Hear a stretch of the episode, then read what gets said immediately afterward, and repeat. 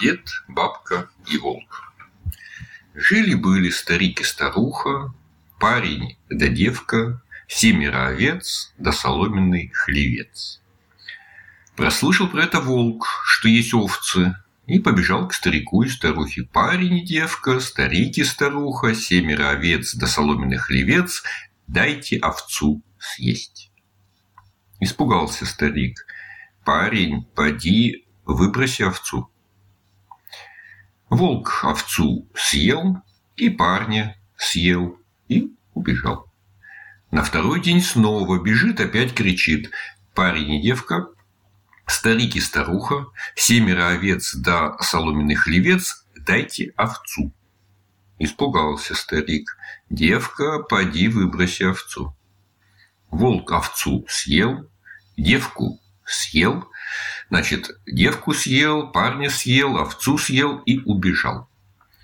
Прибежал на третий день и кричит парень и девка, старик и старуха, семеро овец да соломенных хлевец, дайте овцу съесть. Испугался старик и говорит старухе, поди, старуха, выброси овцу. Выбросила старуха овцу. Волк овцу съел и старуху съел. Стал придумывать старик, как спрятаться от волка. Сплел большой бурак, привязал к потолку, к балке и сам спрятался в бурак. Открыл он подпольницу и ждет. В деревнях раньше были такие большие подпольницы. А вот приходит волк и говорит, парень девка, старик и старуха, семеро овец да соломенный хлевец, дайте овцу съесть. Никто не откликается. Потом, значит, волк стал сам заходить в дом, бился, ломился, зашел в хлев и съел всех овец. Потом давай добиваться в избу.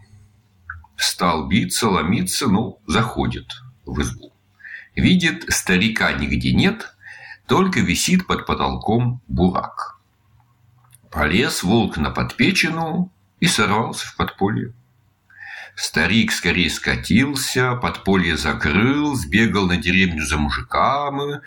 Прибежали мужики и зарубили волка топорами.